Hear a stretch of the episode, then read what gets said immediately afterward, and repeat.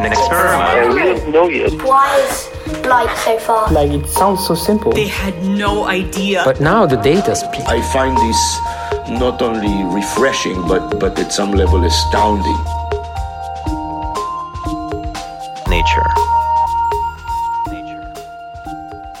Welcome back to the Nature podcast. The earliest chapters of the human story are set in Africa in the east and south, but a new analysis moves back the date and widens the stage.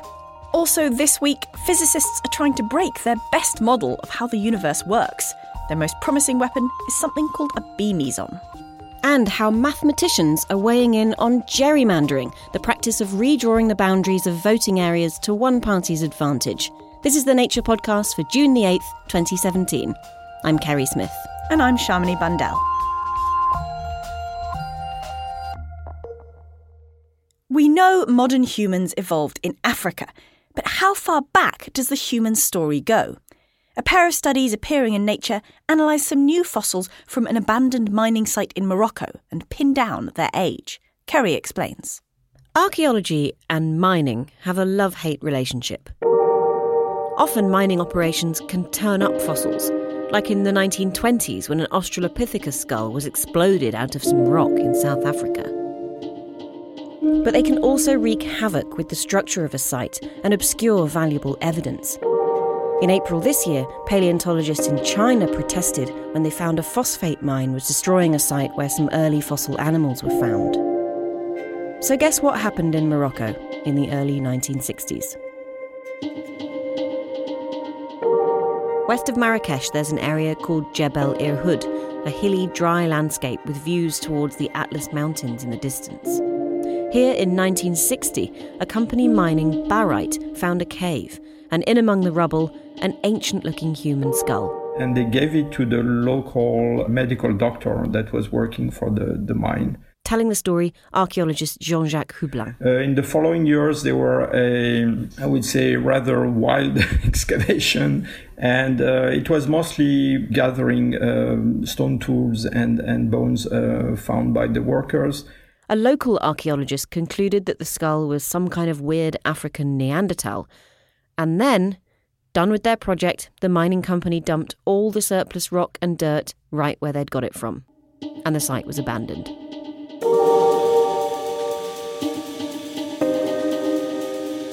Forty years later, Jean Jacques Hublin found his mind returning to the site. He'd seen some of the remains years before and wanted to go back for more.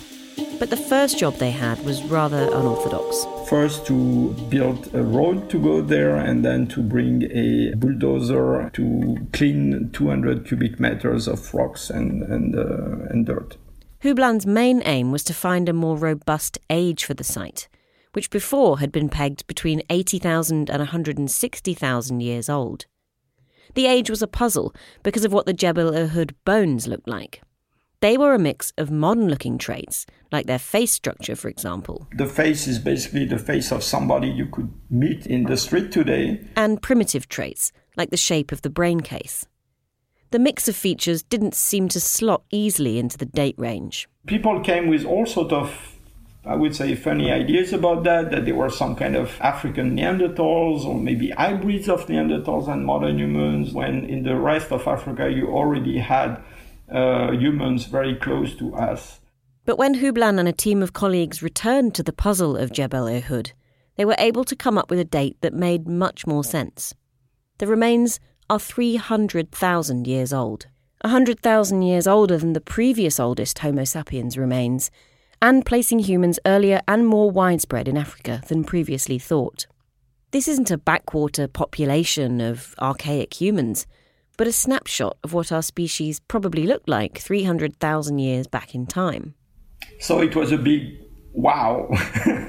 and it was a big wow because first it changed completely the ideas we had about the, the chronology of the site. And, and we quickly understood that what we, we had grabbed was a very early phase of the evolution of our own species.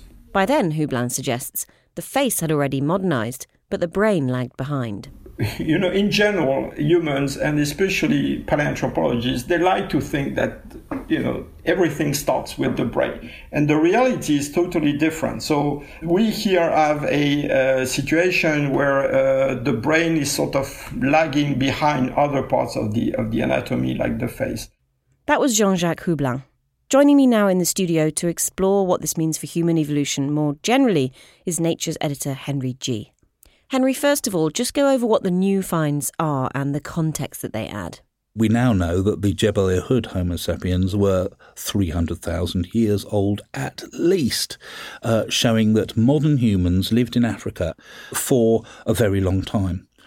This puts other finds into context. There has been a skull at a place called Florisbad in South Africa, which seems to be quite old and sort of modern human, and nobody's really quite believed it. But now the Jebel Irhoud finds set that into context. Does this suggest to you or to researchers in the field that modern humans have been modern for longer than we thought they had?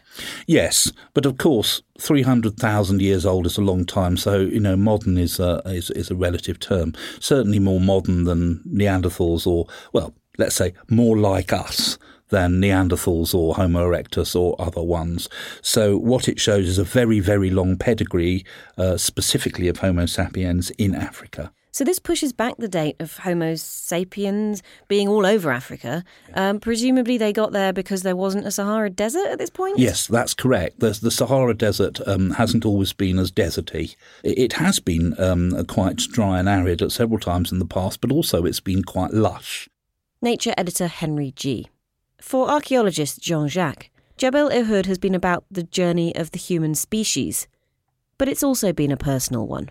Well, I, I, must say I'm very emotional about that. Uh, first of all, I was born in North Africa, and uh, when I was a child, I was uh, had to uh, flee Algeria and move back to France. And so uh, it has a lot of emotional load to return to the Maghreb to uh, do my, my, my work.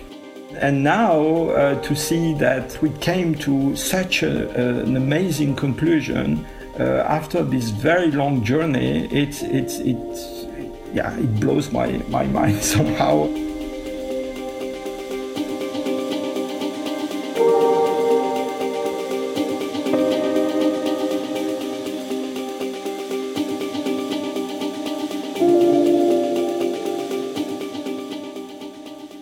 That was Jean Jacques Hublin, who's at the Max Planck Institute for Evolutionary Anthropology in Leipzig, Germany. Both papers are at nature.com slash nature. There's also a news and views article and a news story helping to analyse the results. Coming up in the news, a telescope in jeopardy. In the research highlights, leaky gas wells and Egyptian mummy DNA. But first, whether it's Donald Trump's position on climate change or the impact of Brexit on UK science funding, politics has a big influence on science. But what about the other way around? How much does science influence politics? Well, a feature in this week's Nature takes a look at how science and mathematics could play a part in how political systems function. Here's Shamini. Democracy, one person, one vote, majority rule. It all sounds simple enough, but in practice, voting systems, like everything else in life, get complicated quickly. One element of this is in the drawing of voting maps. Many democratic systems involve electing local representatives for particular areas. Take the US. Each state is divided into districts, and each district votes for a member of the US House of Representatives. But this can sometimes lead to some unexpected results. Here's an example. In 2012, in North Carolina, the statewide election was just over 50% for the Democratic Party. This is Jonathan Mattingly, a mathematician at Duke University in North Carolina. But yet, when the votes were tallied and the congressional delegation was set, of those 13, nine were Republican and four were Democrat. So only four, even though the Democrats had gotten 50% of the vote. It appeared that the distribution of votes within each district didn't match that of the state as a whole. And I knew a lot of people who were outraged by that. But it led me to think a little bit objectively. It said, well, you know, people were saying there should have been half of them should have been Democrats at least. And I was like, well, I'm not so sure about that. People don't distribute themselves around a state homogeneously. They cluster, and their politics can factor into this. So, could the apparent bias in the North Carolina results be due to natural social geography? Or could it be, as some were claiming, because the district boundaries had been deliberately drawn to include or exclude certain groups of people from certain districts? Gerrymandering has been around for probably a little over 200 years now. This is Carrie Arnold, whose feature in this week's Nature looks at Jonathan's work, as well as the science of what is known as gerrymandering, named after a former governor of Massachusetts, Elbridge Gerry, and the salamander like district shapes his team drew in 1812. I mean, they created shapes that would probably impress even Picasso. Gerrymandering involves redrawing voting maps to change the outcome of a vote in a particular direction. This could be by splitting up a block of hostile voters so that their influence is diluted into different districts, or by packing all your opponents into a single district to ensure you win all the others. Gerrymandering is a particular problem in the United States, as Carrie explains. In the US, in nearly all of the states, the party that's currently in power can draw the lines to benefit their own party. And the Supreme Court has struggled when to intervene because they haven't really found a way to say when does it become unconstitutional what mathematicians and statisticians and political scientists want to do is create some way to quantitatively evaluate voting districts for partisan gerrymandering. And this is what Jonathan Mattingly was starting to think about back in 2012 in North Carolina. How can you quantify how much gerrymandering has actually gone on? We really wanted to try to identify some some signal that maybe one could use to evaluate whether a district was reasonable. Because, of course, when drawing a district, there are many political considerations that go into that. Because of these many considerations, deciding if a map is fair isn't as simple as asking a computer to find the one optimal map and then comparing it. What an algorithm can do, however, is create a range of different options based on optimizing a few simple criteria, such as having equal numbers of people in each district not splitting up ethnic minority groups, and forming compact and contiguous shapes. What we decided to do was to write a computer algorithm that generated 100,000 redistrictings of the state of North Carolina. These thousands of maps represented a spread of the most reasonable options, based only on the accepted criteria without any partisan gerrymandering. These could then be compared to the real maps used to see if the shapes drawn fit within this range of unbiased options. If the real maps were significantly less compact, for example, this could be an indication of how much gerrymandering might have gone on. Carrie Arnold. What he found was that the 2012 North Carolina district maps were more gerrymandered than every last one of the computer generated maps. The 2012 maps were filled with such specific and suboptimal shapes that they were very unlikely to have arisen without significant gerrymandering. But he also compared them to a bipartisan committee who had drawn up a, a set of maps just as a hypothetical exercise. And he found that the bipartisan maps were actually less gerrymandered than 75% of the computer generated maps. So it is possible for humans to draw reasonably fair and sensible maps. Persuading every state to use bipartisan committees sounds like a good option, if it can be made to work. But in the meantime, algorithms like Jonathan's or others that are being developed could be used by judges, ruling in cases where existing maps are being challenged. And with the next opportunity for redrawing the US maps coming up in 2020, Carrie Arnold thinks this is an area of politics in which science and mathematics will soon be called upon. When it does come time to redraw the voting districts in, in a few years, there will be a, a clearer set of criteria for legislatures to use in order to draw their districts and be as fair as possible. That was Carrie Arnold. Her full feature is available to read now at nature.com forward slash news and includes more information on Jonathan Mattingly's work. Time now for the research highlights with Adam Levy. The US is dotted with natural gas storage wells, and one in five of them is so old that they could fail and release harmful gas. A new census of gas wells in the US finds almost 3,000 at risk of leaking. They're mostly wells that were built just to get gas or oil out, not to store gas at high pressure. 200 wells from the sample were over a century old. Gas well safety regulations are being redrawn because of a giant gas leak in 2015. A storage well in California failed, leading to the biggest accidental release of greenhouse gases in US history. More in environmental research letters. DNA extracted from Egyptian mummies pins their closest kin to the Middle East, suggesting that North Africans might have different roots than people in South and Central Africa. The new study recovered genetic material from 90 mummies, the oldest over 3,000 years old. To avoid problems of contamination, which had scuppered previous efforts, they took DNA from bones and teeth instead of soft tissue and carefully screened it to make sure no modern DNA had snuck in. Their conclusion, that there were close ties between Egypt and the Middle East, aligns with archaeological finds and documents. Nature Communications has the paper.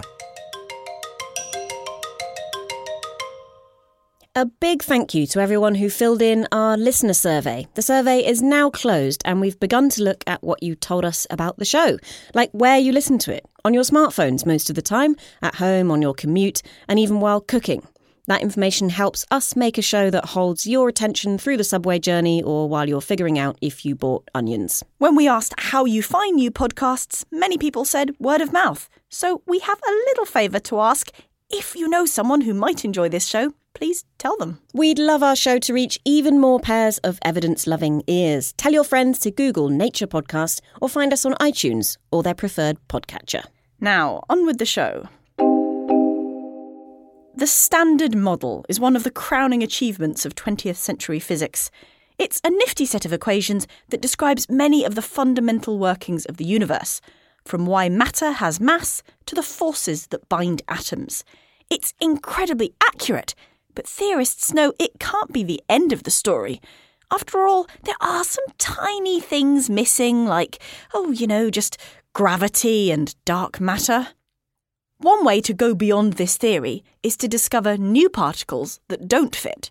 And for a few years, physicists at the Large Hadron Collider, or LHC, have been trying to find some by smashing protons together at record energies and scouring the debris. So far, no luck. But there is one ray of hope looking at particles we already know about behaving weirdly. Physicists think this has been happening with the B meson, and there's a chance that an entirely new particle is at the root of the weirdness. In Nature this week, two reviews examine the evidence, and reporter Lizzie Gibney got the details from Nature's physics editor, Leonie Mueck. So, in the LHC's earliest days, most physicists thought that we'd get breakthroughs from um, from seeing entirely new particles, but that hasn't happened yet.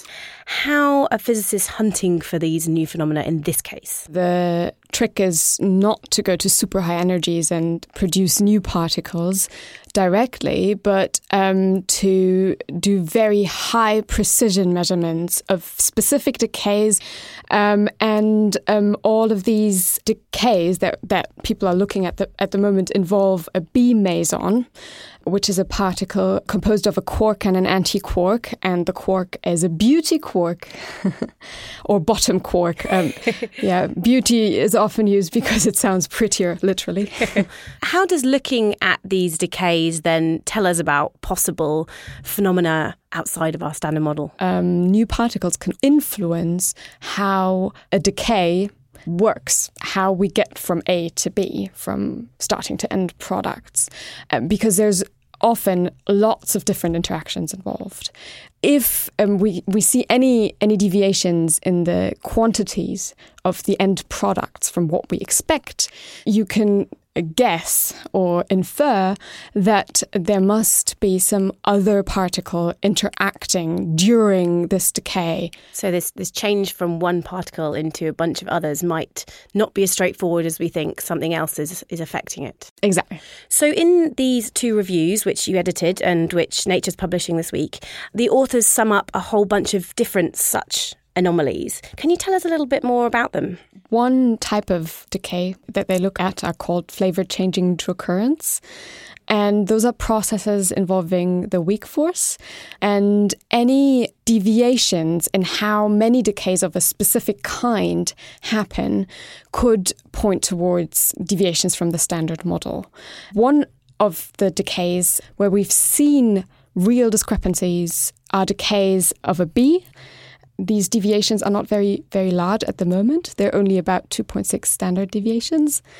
Uh, and particle physicists are very strict about uh, when they claim that they've really observed something, because there's so many uh, analyses done each year that uh, you must get false positives every once in a while, right? It's just statistics. So you need five standard deviations um, to claim that you've observed something. So we're really rather far from it, um, but that's a little hint that there might be something there.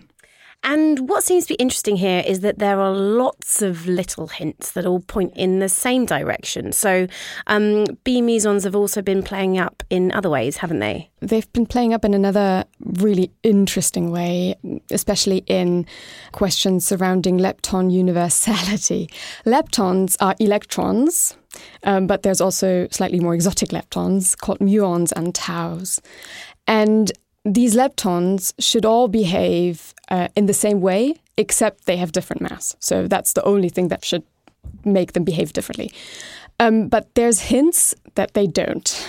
And that has also been measured in B meson decays by three different experiments. That's what makes it really, really uh, interesting and sort of hard to dismiss. And uh, the combined deviation from the standard model is about four sigma. So we're really getting into observation territory here. Mm. So all of these different uh, tiny, you know, in themselves tiny anomalies from deviations from the standard model, but they all potentially point to something out there. Could that something be the same thing? Could, uh, is there a new particle or or way of describing what's going on that would match all of those different anomalies? It's very difficult to say because we haven't really constrained very well what that new particle could be. But there are similar interpretations um, out there, similar ideas for for all of these little hints. Amazing. So it's like we're kind of feeling around in the dark and possibly bumping into the same thing from different directions, but we don't really know yet if that's the case. Yeah, well, there might be at least a candle in the room. But of course, as you as you hinted at before, there's a massive caveat in that this does happen in particle physics sometimes, doesn't it? We have uh, anomalies, we come, we're processing enormous amounts of data, and as a result, we see what looks like a difference from what we expect, which then later goes away. Is that is that possible here? That is still very possible, yes. I wouldn't bet on anything until I've seen five standard deviations. But since three different experiments with very different uh, experimental setups have seen it, it would be a big coincidence. That was Leonie Mueck, editor of Physical Sciences here at Nature, talking to reporter Lizzie Gibney. Find the two review papers which detail these particle decay discrepancies, plus an editorial at nature.com forward slash nature.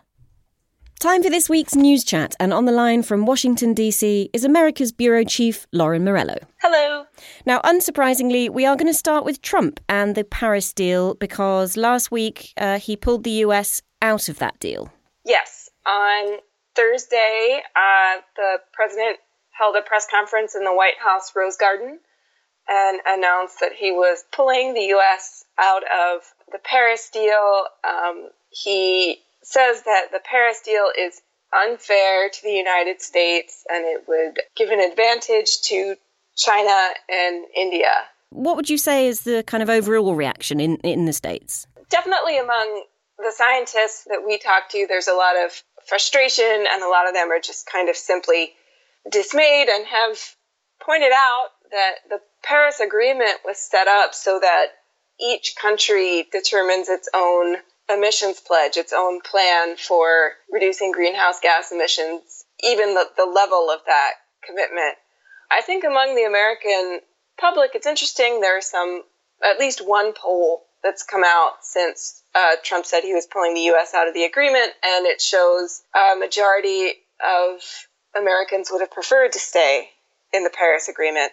Since the news came out. This is obviously almost a week ago when, uh, as we released this podcast. Um, what has been some of the fallout, some of the nuance uh, since then that you guys have been reporting on? We've seen a, a groundswell of support for the Paris Agreement among cities and states and businesses here. There's a group of a little over a dozen states that has emerged. They're calling themselves the U.S. Climate Alliance and pledging to uphold uh, their chunk of the United States Paris commitment. There are major cities that have made similar pledges, including New York City and Washington, D.C., um, where I am. And there are major businesses, um, including Apple and Facebook and Google, and even some businesses that have interests in fossil fuel that had been lobbying the White House to stay in the agreement and have said that they will keep up their own climate pledges, even though the U.S. has pulled out of Paris.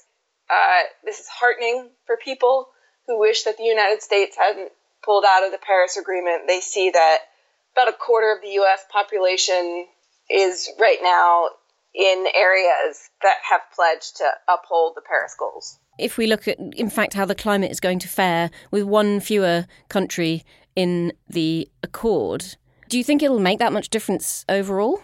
It's interesting. I think a lot of the scientists we spoke to said that, you know, it's not clear that it would make a huge immediate impact on emissions, but it's hard to say what will happen over time. Other countries, including China, which is the world's biggest emitter, have reaffirmed their commitment to the Paris goals, but I think a lot of researchers and climate policy experts worry that the US leaving the agreement will give cover to other countries that want to weaken their Paris goals or even consider leaving the accord.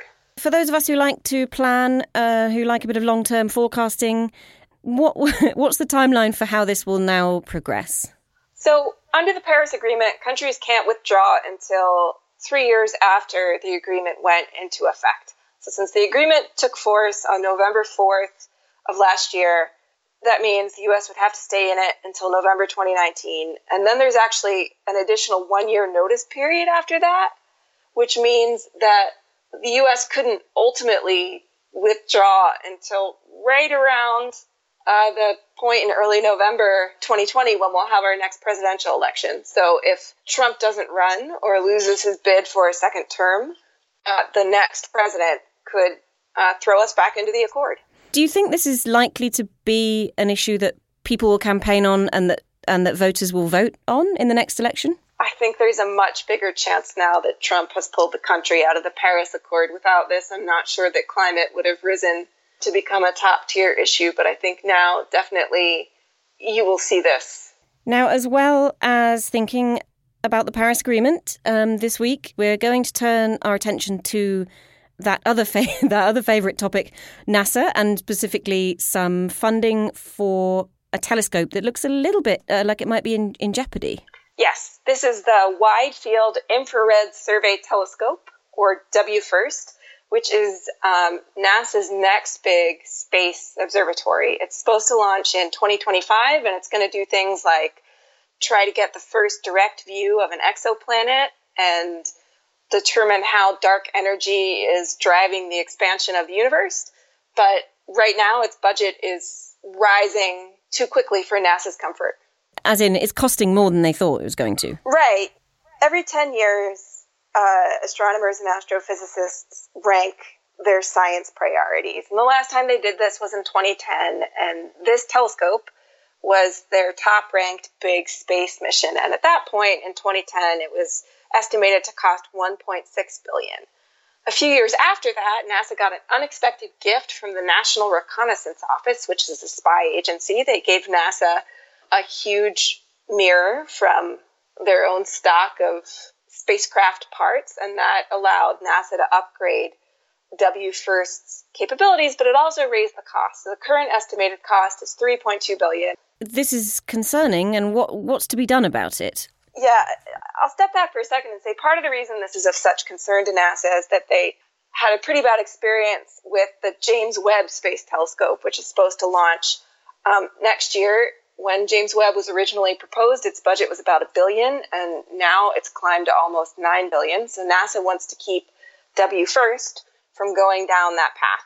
So they have a couple different strategies that they can use. One is simply just to collect less data, to keep the same instruments and capabilities, but operate them for a shorter amount of time than they'd like to. The other thing they could do is downgrade some of the instruments. They added something called a coronagraph, which blocks the light from a star and allows you to see the planets that orbit it. They added that after they got the bigger mirror, and so they could scale back plans for that coronagraph, for example, and save some money. Thanks, Lauren. Of course, we're not the only news outlet covering Trump and the Paris Agreement, but if you want to know how scientists feel about it and how it might affect the research community, you know where to come. nature.com slash news, where you'll also find details of the telescope in jeopardy. That's all we have time for this week. In the meantime, the third of our Grand Challenges series on food security just landed on Monday. Check it out in all the usual places. I'm Shamini Bundell. And I'm Kerri Smith.